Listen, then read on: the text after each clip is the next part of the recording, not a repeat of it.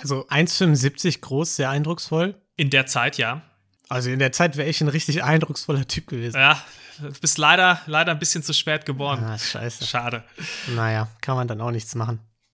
Ist, ist blöd, ne? Ist manchmal, manchmal so, dafür gibt es jetzt Sachen wie Impfungen und Internet. Auch, auch nicht schlecht. Auch okay, ja.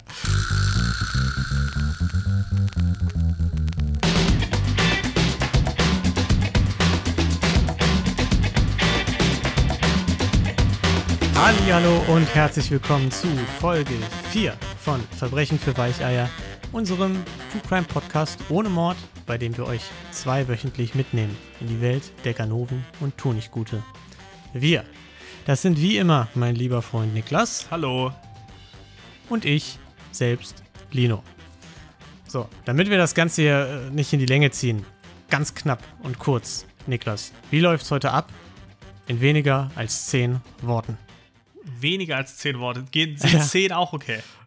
Nö, 10 sind nicht okay. Okay. Ich, prob- ich probier's mal. Wir stellen uns gegenseitig Verbrechen vor, Ja, sehr gut. ganz Sechs. ohne Mord. Ja, okay, gut. Also erst ich, dann Niklas. So, Dann lass Dann, uns mal anfangen. ja, fangen wir direkt an mit mir, Niklas. Denn nachdem du in der vergangenen Woche beim Millennium Heist den größten versuchten Raubüberfall aller Zeiten da gemacht hast, dachte ich, da muss ich natürlich gegenhalten und habe deshalb heute den Isabella Stewart Gardner Museumdiebstahl vorbereitet, bei dem am 18. März 1990 zwei als Polizisten verkleidete Männer 13 Kunstwerke aus dem Isabella Stewart Gardner Museum stibitzt haben. Das ist der erste Kunstraub, den wir hatten. Ja, ich dachte, Kunst-LK, da muss man mal, da muss man auch mal irgendwas mit Kunst machen. Muss, muss der mit, mit dem Wissen, das du dir da angeeignet hast, auch mal was anfangen Ja. können. Ja, davon zehre ich noch heute von dem Wissen. Ähm, ja, Niklas, weil du natürlich auch ein riesiger Kunstliebhaber bist, ne? Kleiner So Beutecheck. Ja, kleiner Beutecheck diesmal. Wie viel, glaubst du, waren diese 13 entwendeten Werte, äh, Werke wohl wert?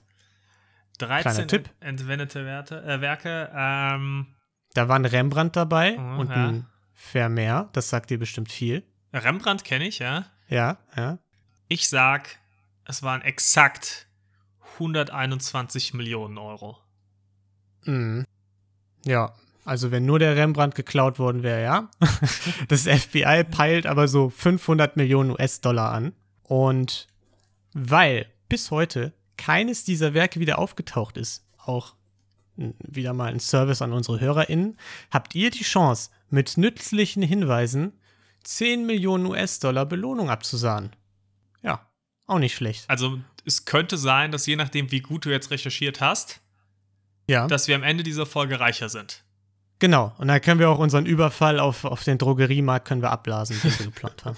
Sehr gut, ja. Ich bin gespannt. Ja, okay, dann äh, steigen wir doch einfach mal in die Geschichte ein und zwar erstmal mit ein paar Hintergrundinfos über das Museum und warum es auch eventuell in den Blick der Ganoven geraten sein könnte. Errichtet wurde nämlich das Isabella Stewart Gardner Museum unter der Leitung von wem, Niklas? Äh, Peter Pettigrew. Ja, äh, Isabella Stewart Gardner, einer Kunstsammlerin, die im Grunde ja einen Aufbewahrungsort brauchte für ihre bescheidene Kunstsammlung. Und sich dann in 1903 gedacht hat, es wäre doch nett, auch die Öffentlichkeit in den Genuss ihrer Werke kommen zu lassen. Bis zu ihrem Tod in 1924 hat sie also, hat sie also die St Sammlung Stück für Stück erweitert, hat eine Stiftung von 3,6 Millionen Dollar zur Aufrechterhaltung hinterlassen und im Testament im Grunde festgehalten, es bleibt alles so, wie es ist und es wird sich hier nichts verändern. Es ist Kunst im Haus. Ja, äh, die Anordnung der Kunstwerke soll so bleiben, es soll nichts verkauft werden, es soll nichts eingekauft werden. Lasst es einfach alles so. Ihre Mittel haben eine Weile gehalten, aber in den 1980ern waren die dann auch irgendwann aufgebraucht und das Museum befand sich dann in einem semi-guten Zustand. Das Gebäude war ja runtergekommen, keines der Kunstwerke da drin war versichert. Das ist immer eine super Idee. Das ist, ja, super gut. Und äh, das war natürlich auch irgendwie dann allgemein bekannt. Und nachdem das FBI 1982 einen Plan vereitelte, das äh, Museum zu überfallen, dachte man sich, da müssen wir nochmal nachlegen. in Sachen Sicherheit und es wurden 60 Infrarot-Bewegungsmelder installiert. Das kennst du vielleicht noch, Niklas. Das ist diese ähm, futuristische Technologie, mit der man sich so Handylieder hin und her schicken kann. ja, das, ich, ich erinnere mich noch an die fünfte Klasse, ja. ja. Und äh, dazu gab es dann ein Videoüberwachungssystem aus ganzen vier Kameras, die, jetzt halte ich fest, den Außenbereich abgedeckt haben. Der Innenbereich war denen ein bisschen zu teuer. So. Auch bei Kunst eine super Idee, da den Innenbereich nicht abzufilmen. Ja, Detective Niklas hat schon mal einen ersten Sicherheitscheck gemacht und hat gesagt, da gab es vielleicht ein paar Lücken. Das ist auch den Sicherheitsberatern in 1988 aufgefallen und dem Direktor des Museum of Fine Arts in Boston. Ja, die gesagt haben, es wäre doch nicht schlecht, wenn die Nachtwächter dazu stündlich mal die Polizei anrufen könnten und nicht und noch ein bisschen mehr hätten als einfach nur einen Knopf, wo sie drauf äh, drücken können, um Alarm zu schlagen. Aber das Kuratorium hat gesagt, qualifiziertes Sicherheitspersonal, bisschen zu teuer. Wir wollen hier nicht zu viel verändern. Das hat die Mrs. Gardner ja schließlich gesagt. Und ja, deswegen haben sie es einfach so gelassen. Meinst du, die Miss Gardner hat damit das Sicherheitspersonal gemeint, als sie gesagt hat, wir verändern nichts? Ja, die hat gesagt, lasst es alles so, egal ob es geklaut wird oder nicht. Aber naja, gut für uns, weil sonst hätte ich jetzt hier nichts zu erzählen. Ne? Fairer Punkt. Ja, kommen wir doch mal zum Überfall selbst. Unser Raubüberfall ereignete sich in den sehr frühen Morgenstunden des 18. März 1990. Das war ein Sonntag, und zwar kein normaler Sonntag, sondern es war St. Pa St. Patrick's Day. Oh Gott. Meine, meine Tradition des nicht Englisch sprechen Könnens äh, setzt sich fort. Du machst ab sofort nur noch die deutschen Fälle. Ja. äh, in, in Boston gibt es ja, das wissen ja alle Englischexperten wie ich, viele Leute mit englischen, äh, irischen Wurzeln. wow. Also kann man sich vorstellen, dass da nachts noch einiges los war, was sich die Diebe eben auch zunutze machen wollten. So gegen halb eins in der Nacht wurden die beiden vermeintlichen Polizisten, jedenfalls von ein paar Feinden dabei gesehen, wie sie circa 100 Meter vor dem Museum ihr Auto parkten. Und zu diesem Zeitpunkt gingen im Museum gerade zwei Nachtwächter ihrer Routine nach. Beide Anfang Mitte 20, der eine ein bisschen erfahrener, für den anderen war es seine allererste Nachtschicht. Und das äh, Protokoll schrieb eben vor, dass immer einer patrouilliert, während der andere im Sicherheitsraum oder im Foyer da am Schalter vor dem Alarmknopf äh, sitzen bleibt. Während der erfahrene der beiden, Rick Abbott, eben durch die Gänge des Museums spazierte, ertönte plötzlich der Feueralarm. Er dachte sich, Nanu, gehe ich doch mal checken, konnte allerdings in keinem der Räume Rauch erkennen oder Feuer und kehrte in den Sicherheitsraum zurück. Da hat äh, die Brandmeldezentrale angezeigt, okay, überall Rauch und er dachte sich, ja, offensichtlich eine Fehlfunktion, das Ganze schal schalte ich mal ab. So, dann macht er weiter mit seiner Tour, guckt einmal aus dem Seiteneingang raus, öffnet also die Tür und schließt sie anschließend aber wieder, wovon er seinem Kollegen gar nichts erzählt hat. Mhm. So, gegen 1 Uhr haben die beiden dann getauscht, routinemäßig. Abbott macht es sich also im Sicherheitsraum gemütlich und sein unerfahrener Kollege Heston latscht durch, durch das Museum. Gegen 1.20 Uhr klingelt es dann an der Seitentür und auf seinem Bildschirm sah Abbott dann eben zwei Männer. Unsere beiden Verbrecher des Tages. Wir erinnern uns, sie waren ja als Polizisten verkleidet. Was dachte er sich also, als er sie durch die Gegensprechanlage äh, sah und sie ihm gesagt haben, dass sie nach Störungen nachgingen? Ja klar, klingt logisch, die lasse ich rein. So, hat er also die Tür aufgemacht und die beiden sind dann durch die Tür direkt in dieses Foyer, aka den Sicherheitsraum gekommen. Also das war ein Mitarbeitereingang, ne? nicht das, ja. der für die normalen Leute, wo eben auch Abbott hinter seinem Schalter saß. Die beiden Diebe haben ihn dann gefragt, ja, gibt's hier denn noch eine zweite Person zufällig, die uns durch das Museum führen könnte, um die Störung zu untersuchen? Und Abbott hat sich gedacht, ja, ich funk meinen Kollegen eben an und hol den hoch. Das klingt aber bisher, als wäre es super einfach gelaufen. Einfach sich als Polizist verkleiden ja, und dann kommst du eigentlich ne? überall rein. Ne? ja. Erstaunlich leicht, habe ich mir auch gedacht. Und es ging auch so weiter, denn während die drei da gewart gewartet haben auf den äh, zweiten Nachtwächter, sind zwei Dinge passiert. Zum einen fiel Abbott, dem Nachtwächter, eben auf, dass der Schnurrbart des einen Polizisten vielleicht nicht ganz echt wirkt. Nein. Also wie in, so einem, wie in so einem schlechten Comic. Ich, Wirklich, ich, stelle mir gerade einen vor, kennst du diese Brillen mit der falschen Nase und dem Schnäuzer dran? genau so. Habe ich mir das auch vorgestellt. Und äh, ja, zum anderen hat der Polizist dann gesagt, ey, du, du kommst mir ein bisschen verdächtig vor. Haben wir nicht einen Haftbefehl gegen dich? Tritt doch mal bitte weg von dem Schreibtisch und weis dich aus. So. Und spätestens hier war dann der Punkt, wo ich mir gedacht habe, da hätte vielleicht das Kuratorium den ein oder anderen Euro mehr in äh, die Qualifikation des Sicherheitspersonals ja. aus. Tritt mal äh, ganz kurz vom Sicherheitsalarmschalter weg. Genau. Äh, sagte der Typ mit dem Fake-Schnurrbart. Und obwohl Abbott das ja erkannt hatte, verließ er tatsächlich einfach den Schreibtisch und damit auch den Panikknopf und ging zu den beiden Polizisten hin. Ja, und die haben dann kurz einen Prozess gemacht, den gegen die Wand äh, gestellt, seine Beine gespreizt und ihm Handschellen angelegt. Fertig war's. Unglaublich. Und dann, ja, dann kam der zweite Nachtwächter rein, Heston, seine erste Nachtschicht, war ein bisschen verwirrt. Der größere Polizist ist zu ihm gegangen, hat auch ihn mit Handstell Handschellen ausgestattet und äh, ja, nachdem die beiden dann gefesselt darum standen, kam, kam der Satz von den Räubern und sie haben das Ganze aufgeklärt. This is a robbery. Aber das finde ich, find ich wieder sympathisch. Ja, sympathisch. Einfach auch mal up to date, damit die beiden auch wissen, was gerade Phase ist. Ja, schade. Da war es dann auch ein bisschen zu spät. Und Jetzt musst du dir überlegen, unangenehmer erster Arbeitstag, sag ich mal, ne? Ja, also unangenehm. Da, es ist dein Job, zu verhindern, dass irgendwelche Einbrüche oder sonst was passiert.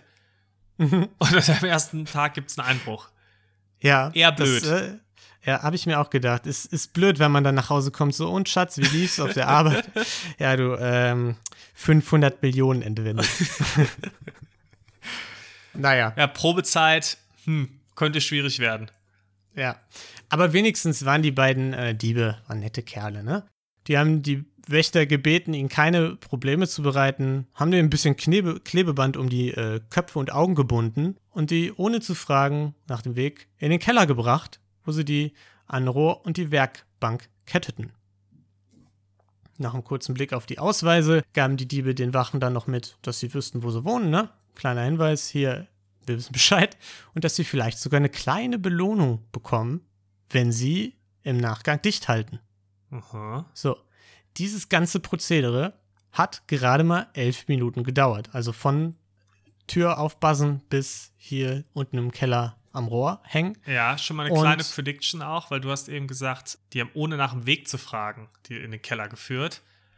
Also hatten die vielleicht auch irgendeinen Insider schon dabei oder ähm, hatten irgendwo anders her, waren vielleicht eh einer von denen war vielleicht ehemaliger Sicherheitsbeamter mhm. oder sowas oder hatten irgendwelche Insider-Infos. Sage ich jetzt ja. schon mal an, je nachdem. Okay, Inspektor Niklas mal wieder in, in Höchstform. Ja, ich, ich habe meinen hab mein Sherlock Holmes Hut aufgezogen. So langsam, also wenn ich dich nicht so lang kennen würde, ne, würde, würde ich jetzt langsam mal Vermutungen anstellen, dass du schon mal in der Branche tätig warst. ja.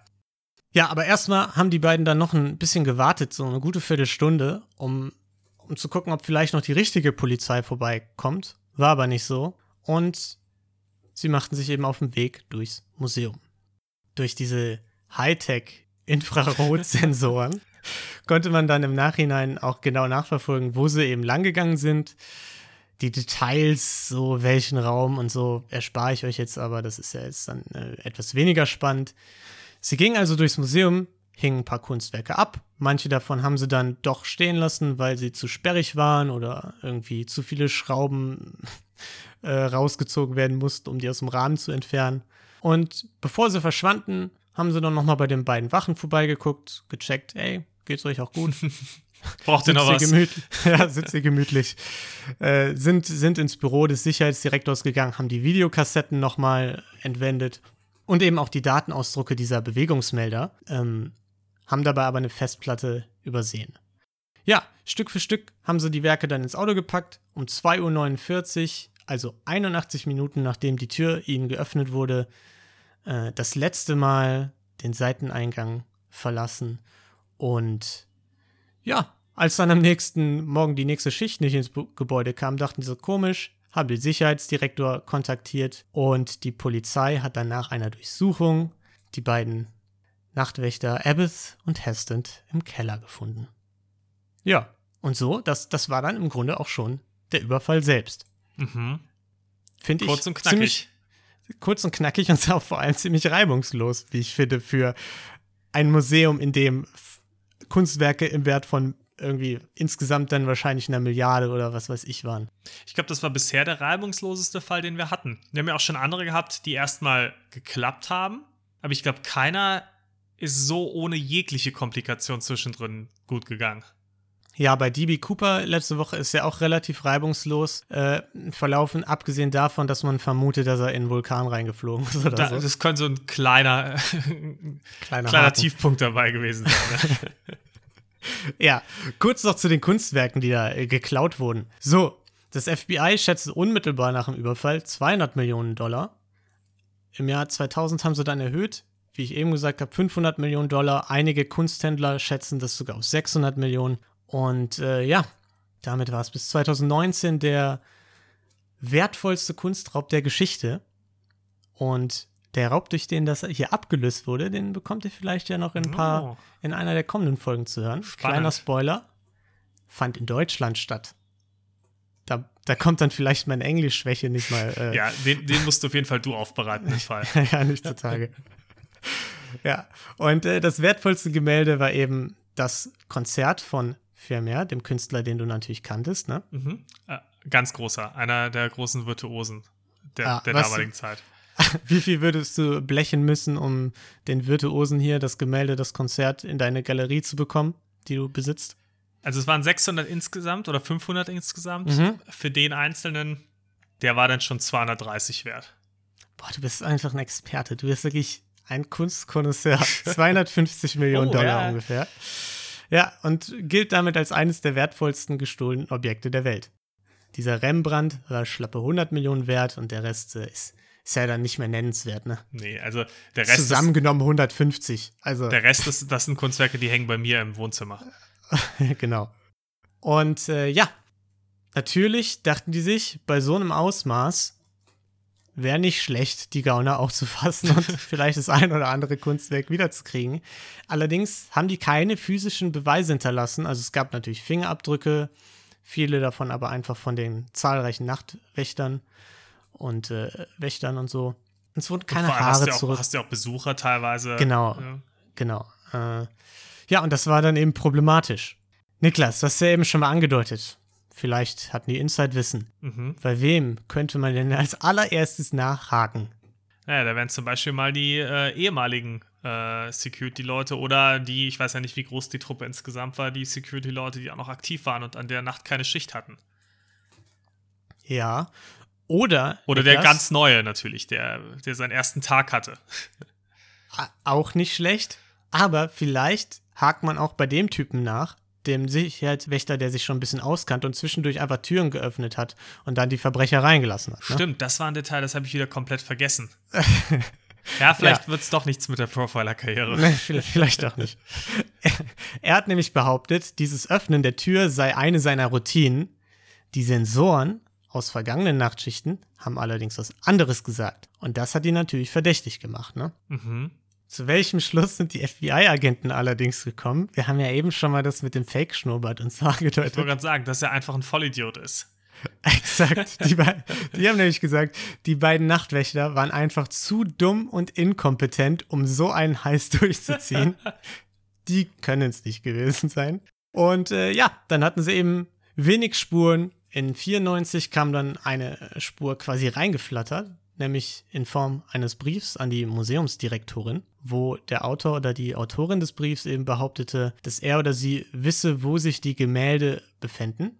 Und äh, nach einigem Hin und Her und auch mit Einschalten des FBIs und so hat sich diese Person allerdings nie wieder gemeldet. So, Mhm. in 2013 dann der Durchbruch, 20 Jahre später. Da verkündete das FBI dann, dass mit einem hohen Maß an Gewissheit die beiden Räuber Teil der Merlino Gang gewesen sein. Hast du damit was zu tun? Wer weiß. Meine, meine italienischen Wurzeln vielleicht.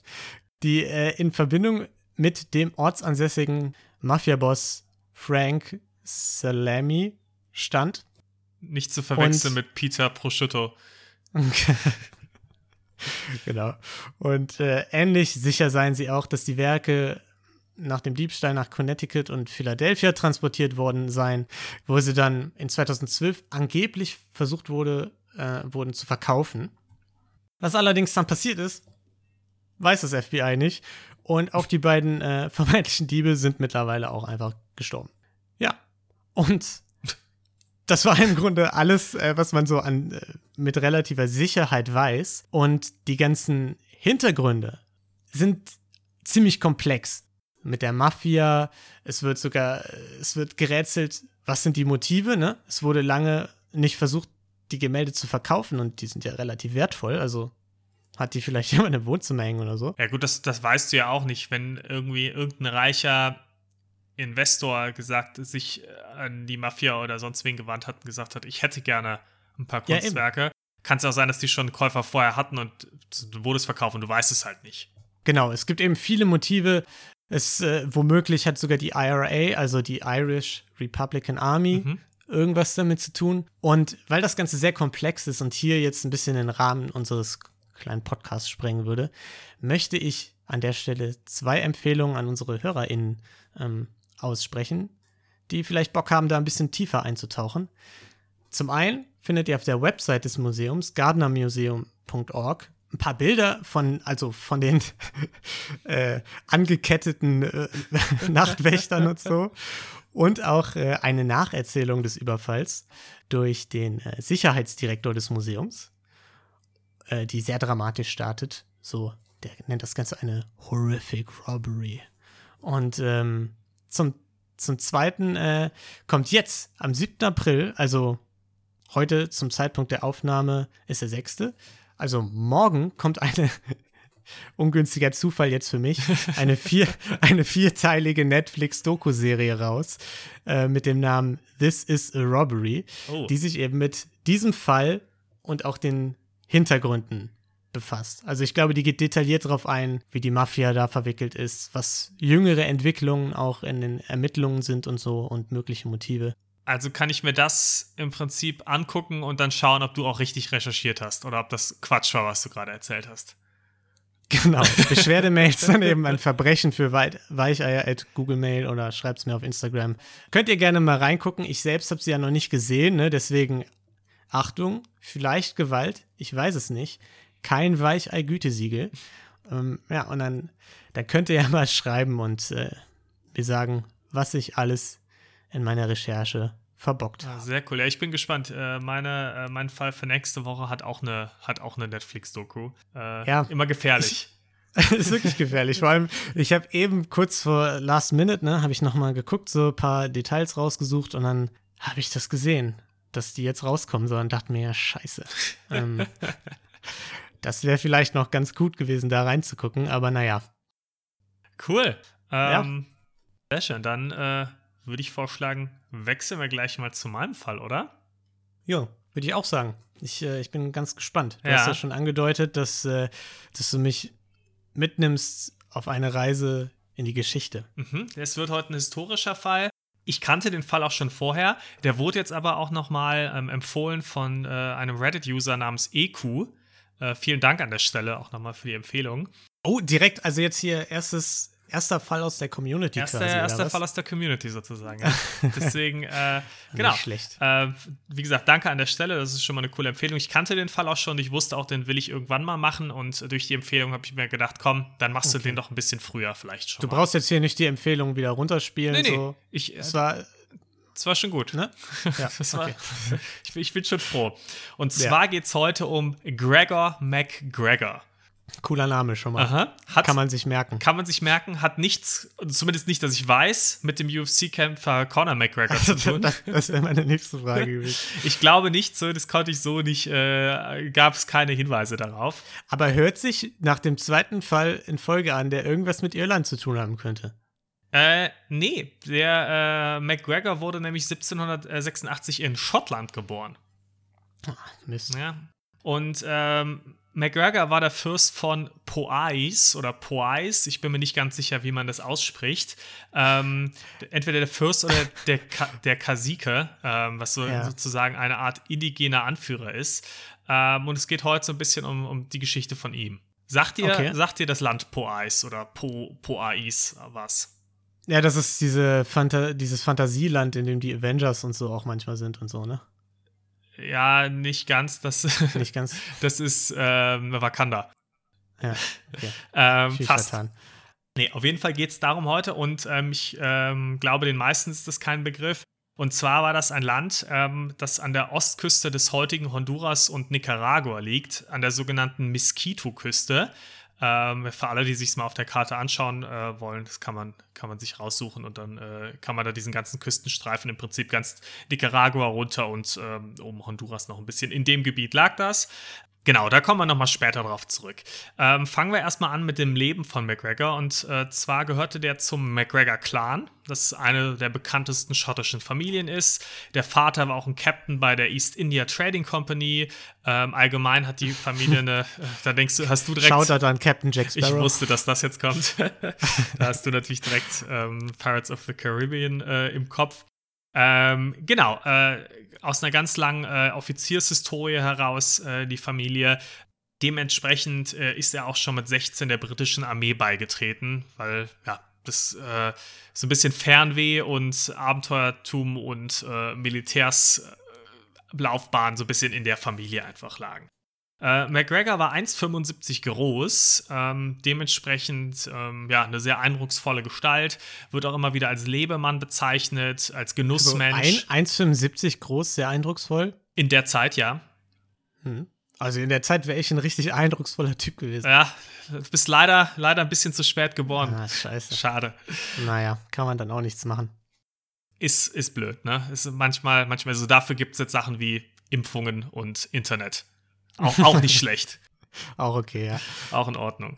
So, auf jeden Fall, ähm, genau, ist er dann, äh, hat er relativ schnell Karriere auch gemacht, ist nach einem Jahr schon zum Leutnant befördert worden, also mit 17 war er dann Leutnant, hat 1805 dann Maria Bowater geheiratet und das war für ihn ein ganz, ganz großer Jackpot, denn das war die Tochter eines Royal Navy Admirals. Heißt, mit einem Schlag war er in einer sehr angenehmen Lage, was das Finanzielle angeht, weil da doch der ein oder andere Pound dahinter lag, hinter der Familie. Hat ihm auch karrieretechnisch weitergeholfen, denn er konnte sich so einfach den Rang des Captains kaufen, für den er normalerweise Ja. sieben Jahre lang gebraucht hätte. Den hat er sich einfach erworben. Also mir fällt schon ein gewisses Muster auf bei den Einzelpersonen, die du hier raussuchst. Sind's, das sind irgendwie immer so Leute, die sich ein bisschen karrieremäßig so durchwieseln, um, um Erfolg zu bekommen. Oh ja. Also ich weiß nicht, ob da, ob da nicht vielleicht, vielleicht dein, deine innersten Sehnsüchte ein bisschen mein, durchkommen. mein ehrlich eigener gesagt. Wunsch nach, nach ein bisschen Ja. Wieselei dahinter steckt. Das kann schon sein, dass es, dass es hier so ein bisschen auch ähm, ja, eine gewünschte Autobiografie quasi ist. Das, äh, das müsste man mal, äh, müssen wir vielleicht mal mit einer ähm, Kooperation mit Ja. einem Psychologie-Podcast eingehen, dass die das vielleicht mal analysieren. Auf jeden Fall hat, hat er 900 Pfund bezahlt, um diesen Captain-Rang zu bekommen. Was glaubst du? Ja, 1805 ungefähr. Was, Oh, was ist das äh, heute in Euro wert? Ne? Also einerseits Inflation, andererseits natürlich Währungsumrechnung. So, 900 Pfund hast du gesagt. mhm, 900 Pfund. Ich glaube, das sind 6000 Euro. Das ist sehr falsch. Es sind circa 90.000 Euro. Oh, was? Ja, äh, es Ja, gibt von der gut. Bank of England, glaube ich, oder äh, ja, doch, Bank of England gibt es einen offiziellen ähm, Inflationsrechner. Da kannst du wirklich bis ins Mittelalter äh, hinein dir ausrechnen lassen, was, äh, was der Pound damals wert war. Und Ja, anscheinend. ich- Ich möchte zu meiner Verteidigung sagen, ich bin auch der bei, derjenige von uns beiden, der nicht BWL studiert hat, ne? also muss ich mich mit Geld nicht Nee, auskennen. es ist nur für mich peinlich, wenn ich die Inflation Ja, genau. immer falsch angebe bei deinen Fällen. Super. das nur als Ausrede. also, ähm, nachdem er sich diesen Rang des Captains äh, erkaufen konnte für ja, umgerechnet 90.000 Euro, war er bis ja, 1809 in Gri äh, Gibraltar stationiert ähm, und dann wurde sein Regiment nach Portugal beordert, äh, weil zu der Zeit sich ähm, England in den Krieg von Napoleon auf der Iberischen Halbinsel eingemischt hat. McGregor hat sich allerdings in der Zeit mit einem äh, höheren Offizier zerstritten, wurde zum Major heruntergestuft und hat äh, auch nie Kampfhandlungen äh, gesehen, denn er ist dann auch direkt 1810 aus der Armee ausgetreten, weil er gemerkt hat, hier komme ich nicht mehr wirklich weiter mit dieser ähm, ja, Degradierung und äh, dem ja, dem Zwiespalt mit, äh, mit der oberen ähm, Riege. Und ähm, ist dann mit seiner Frau wieder, äh, nicht wieder, sondern ist dann nach Edinburgh ähm, gezogen.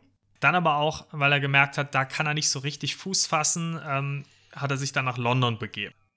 Da hat er sich gedacht, na gut, in London möchte ich jetzt ein bisschen besser Fuß fassen als in Edinburgh. Deswegen nenne ich mich doch einfach mal lieber Sir Gregor McGregor. Natürlich. Klingt, klingt, immer besser. Ich habe zwar jetzt vielleicht Fake it till Titel, you make it. aber ich wollte gerade sagen, das ist einfach, ähm, gehört, gehört zu einem guten Betrüger dazu.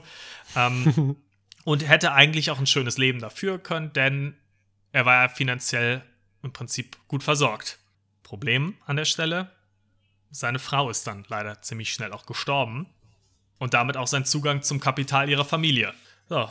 Hat er sich gedacht, jetzt muss ich mir was Neues überlegen. Jetzt muss ich mir was Neues überlegen. Zurück in die Armee funktioniert allerdings auch gerade schwierig, weil ich habe es mir gerade ein bisschen verscherzt, indem ich gerade äh, mich da habe freistellen lassen. Da mhm. werde ich jetzt, wenn ich da zurückgehe, ähm, wenn ich überhaupt angenommen werde wieder, werde ich mit Sicherheit jetzt hier nicht groß aufsteigen. Da kann ich kein, äh, kein Leben als Genussmensch führen, wie er es eben wollte. Er hatte aber Glück, denn äh, 1911 kam, und hier gibt es bisschen Unstimmigkeiten in den Quellen, deswegen gibt es da zwei Varianten. Die eine Variante ist, dass äh, Simon Bolivar selbst äh, nach London kam. Äh, weißt du, wer Simon Bolivar war? Nee. Es waren ähm, Südamerikaner, ich denke mal, viele unserer ZuhörerInnen werden das auch wissen, ähm, aber bestimmt auch nicht Danke, alle. dass du mich jetzt als Vollidioten darstellst. Ja, immer, immer wenn, wenn man das mal in so einem kleinen Nebensatz machen kann, nehme ich das natürlich mit. Ähm, der war ein südamerikanischer Unabhängigkeitskämpfer, ähm, der mehrere südamerikanische Staaten ähm, von den Spaniern befreit hat. Mhm. Der kam auf jeden Fall 1911 nach London. Das ist die eine Variante, dass er da mit McGregor in Kontakt gekommen ist, ähm, weil er da Leute angeworben hat. Die andere Variante ist, dass es nicht Simon Bolivar selber war, sondern einer seiner Generäle, Francisco de Miranda. Ähm, am Ende für die Geschichte auch irrelevant. Wichtig ist, McGregor hat seine Chance gesehen und hat gesagt, super, dann schließe ich mich einfach dem Unabhängigkeitskampf gegen die Spanier an. Ist dann noch im selben Jahr 1911 ähm, nach Südamerika auch gereist und äh, ja, wurde quasi auch südamerikanischer Unabhängigkeitskämpfer.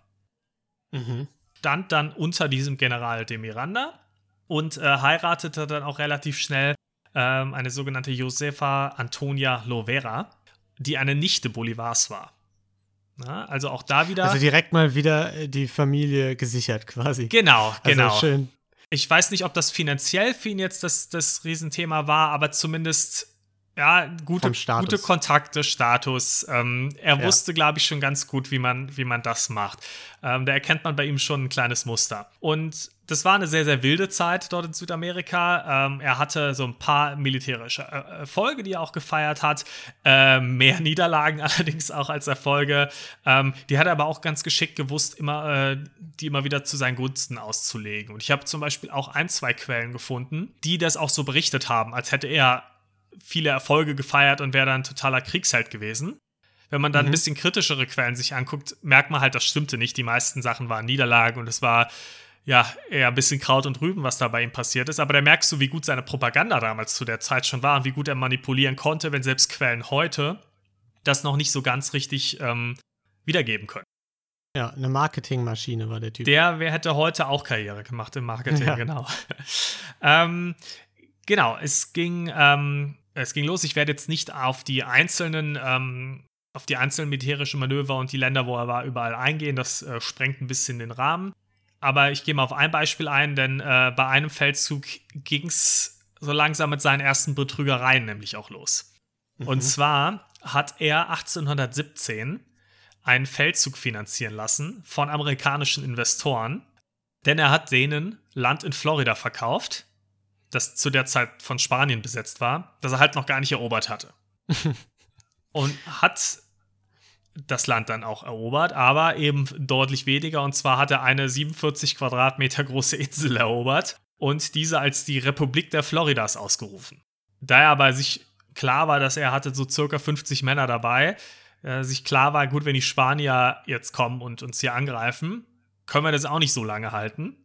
Ist er dann halt einfach abgehauen, ohne seine Soldaten zu bezahlen. Ja, weil ja. er sich gedacht hat, gut, so kann ich mich halt da aus der, aus der Situation retten.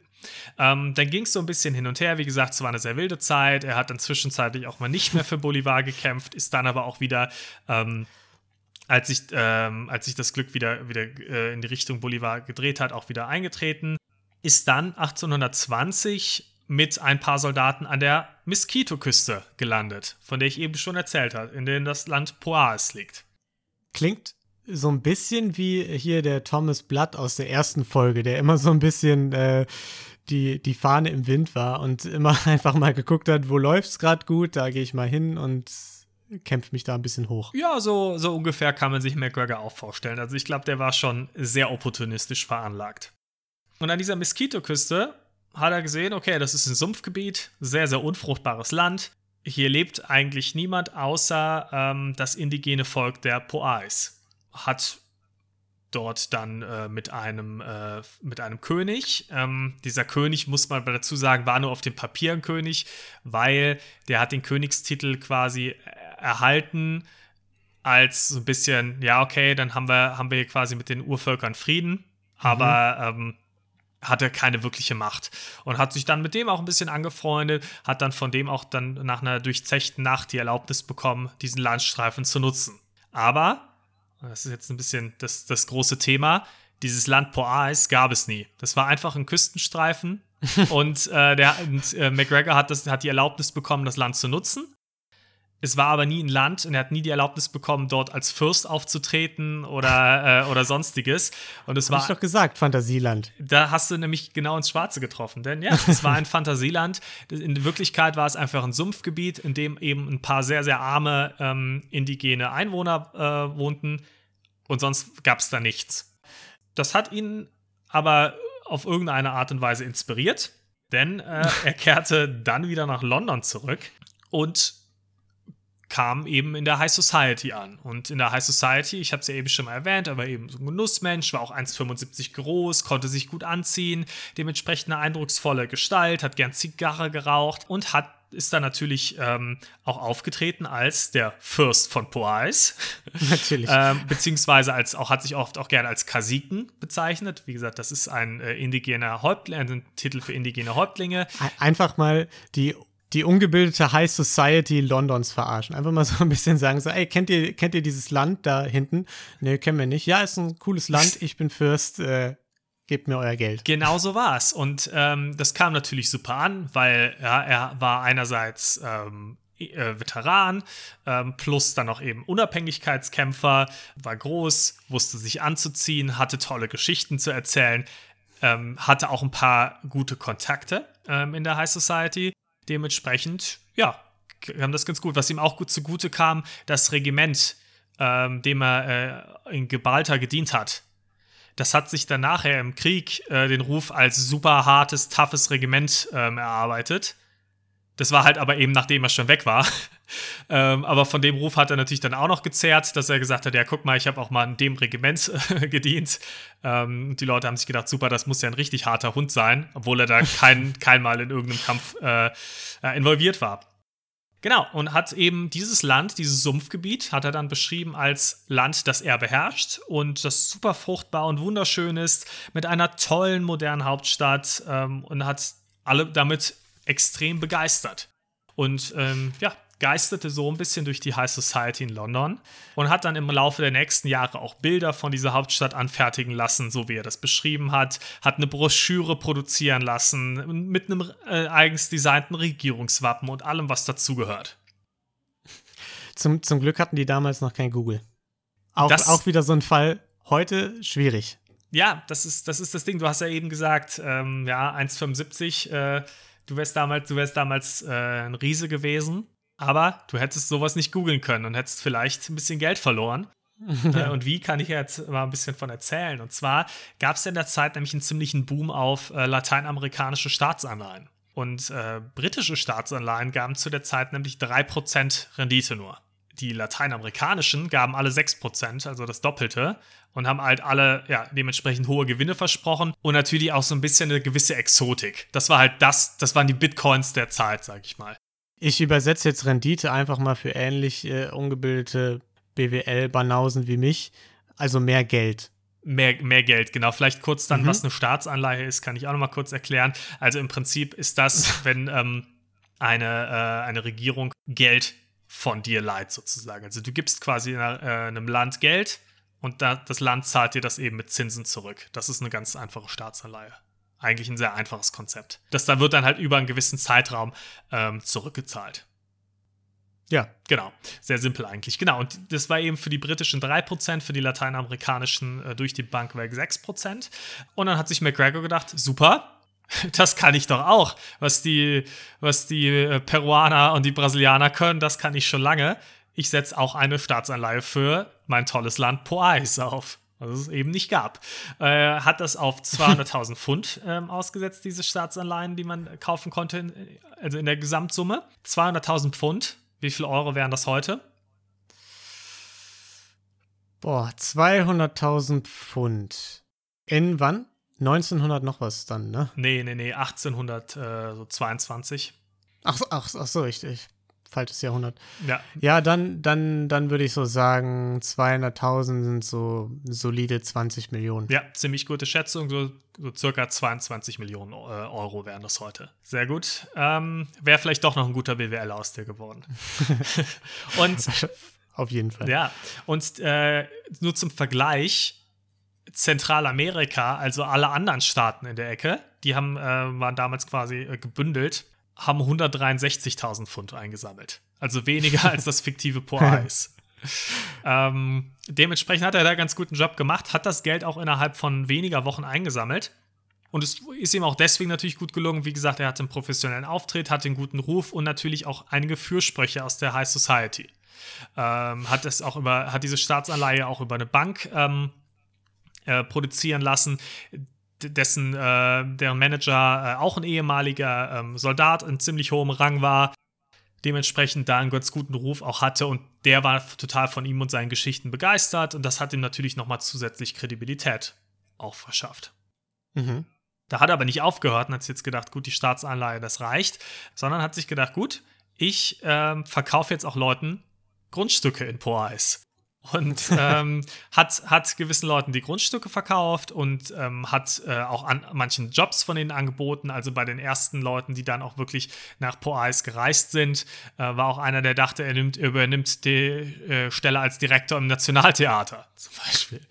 Äh, und gewisse Verwaltungsjobs wurden vergeben, etc hat er Glück, dass die Reise damals ein bisschen mehr als irgendwie sieben Stunden Flug äh, gedauert hat und oder dann wahrscheinlich Zeit hatte, sich wieder zu verziehen, bevor die wieder mit dem Schiff zurückgekommen ja, sind. Ja, da hast du schon so einen äh, ganz guten Blick. So ähnlich war es. Und zwar, genau, er hat, er hat diese Jobs äh, verteilt, die Landstriche verteilt, ähm, hat natürlich auch, nett wie er war, ähm, zu einem guten Kurs natürlich, ähm, auch die von den Siedlern, äh, bevor sie abgereist sind, deren Pfund in Poais-Dollar eingetauscht, damit sie natürlich auch da bezahlen können in der Hauptstadt, in der nicht existenten. Äh, hat dementsprechend extra auch äh, Geld drucken lassen. und hat diese dann auf eine Schiffs. Genau. Und hat diese dann auf eine Schiffsreise geschickt, um ihr neues Leben in Poais starten zu können. Ähm, als das zweite der Schiffe dann äh, langsam aufgebrochen ist, hat er sich dann gedacht, naja gut, vielleicht so langsam dann doch mal London verlassen und ähm, ist nach Paris abgehauen. Er hat sich aber gedacht, wie es eben so oft mit Betrügern ist, wann hört man auf, ne? Man macht ja dann ja. doch immer noch weiter. Äh, hat sich gedacht, gut, komm, wenn die Engländer so doof sind, sind es die Franzosen bestimmt auch. Ich mache ja einfach mal weiter. das hat, gleiche nochmal. Naja, nicht ganz das gleiche. Diesmal hat er die ähm, Anleihe für 300.000 Pfund ausgelegt. und ähm, ja, hat das alles wieder gemacht. Allerdings sind die Pariser Behörden zu der Zeit ein bisschen schlauer gewesen als die Londoner Behörden. Ähm, die sind nämlich stutzig geworden, als ganz viele Pariser äh, eine Ausreiser gemeldet haben nach Pau-Eis und haben die sich französisch gefragt, was ist denn Pau-Eis? Das gibt's doch gar nicht. Warum wollen plötzlich so viele Leute dahin ausreisen? und McGregor wurde verhaftet. Ja, aber. Nee, da, ja. Aber. Da endet die Geschichte noch nicht so ganz, denn. Habe ich mir fast gedacht. Äh, McGregor, schlauer Typ, geschickt. Äh, du hast eben schon mal gesagt, es war so ein bisschen wieselig. Er hat das ganz schlau gemacht und zwar hat er einfach gesagt, naja, mit diesen ganzen Siedlern, da habe ich gar nichts mit zu tun, denn er hatte eine ähm, Firma beauftragt, um die Siedler für ihn anzuwerben. Und hat mhm. dann gesagt, das waren alles die, ich habe damit überhaupt nichts zu tun. und ist dann nach relativ kurzer Zeit auch wieder aus dem Gefängnis entlassen worden. Das Problem ist leider dabei der Quellenlage, niemand weiß so ganz genau, wie er es im Detail geschafft hat. Also, das war auf jeden Fall eine seiner Argumentationen. Also, ja. Ja, ich, ich würde ich würd fast äh, die Vermutung in den Raum stellen, dass eine andere Argumentation vielleicht ein kleiner Teil seiner 20 Millionen US-Dollar oder Pfund vielmehr äh, gewesen sein könnte, würde die er äh, durch die Staatsanleihen gemacht hat. Würde ich vielleicht auch nicht ganz ausschließen, dass da vielleicht auch der äh, ein oder andere Schmiergeldpfund dann auch gelaufen ist. Ähm, die Quellen geben es nicht ganz äh, eindeutig her, aber mh, hm, ja, das ist, äh, ist schon sehr wahrscheinlich. Genau, er hat äh, dann äh, ist er auch nochmal nach London zurückgekehrt. Eine Quelle habe ich auch gefunden, die gesagt hat, da wurde er auch nochmal verhaftet, dann aber wegen seiner Kontakte schnell rausgelassen. Andere Quellen haben gesagt, er wurde in England keinmal verhaftet. Bin ich mir jetzt nicht ganz sicher, was stimmt. Jedenfalls hatte er da nie wirklich was zu befürchten, selbst wenn er verhaftet worden ist hat äh, dann das Ganze eigentlich ganz gut machen können. In der Zwischenzeit ähm, haben die äh, Siedler sind natürlich angekommen in Poise, haben sich auf ein neues Leben gefreut, auf eine tolle, moderne Hauptstadt und sind angekommen und erstmal in einem Sumpf gelandet. Schön, ein paar, paar Alligatoren in Florida besucht. Ja, nicht, nicht ganz, war ja dann doch ein bisschen tiefer, aber dort gab es wirklich nichts. Dort waren die Ureinwohner, die waren aber auch total verarmt. Also es war jetzt nicht so, dass die dann da irgendwie jetzt durchgefüttert werden konnten groß ja, haben sich dann äh, notdürftig ähm, ein paar, paar Baracken gebaut. Aber auch das alles etwas schwierig, weil die meisten oder viele von den Leuten waren eben natürlich auch eher aus höherem Stand und waren sich auch zu fein, jetzt sich die Hände schmutzig zu machen, weil die dachten ja, sie übernehmen irgendwelche Jobs in der Verwaltung. Und dementsprechend war jetzt, waren die Leute, die da angekommen sind, sich jetzt irgendwie plötzlich helfen mussten, auch nicht so ganz drauf eingestellt und hatten eine super schwierige Situation. Vor allem hatten die nun eine begrenzte ähm, Verpflegung natürlich mit dabei. Ähm, es gab wenig sauberes Trinkwasser an dieser Küste. Und äh, natürlich gab es auch unbekannte Krankheiten für die Leute, also mit, auf die das Immunsystem nicht vorbereitet war, sowas wie Gelbfieber. Mhm.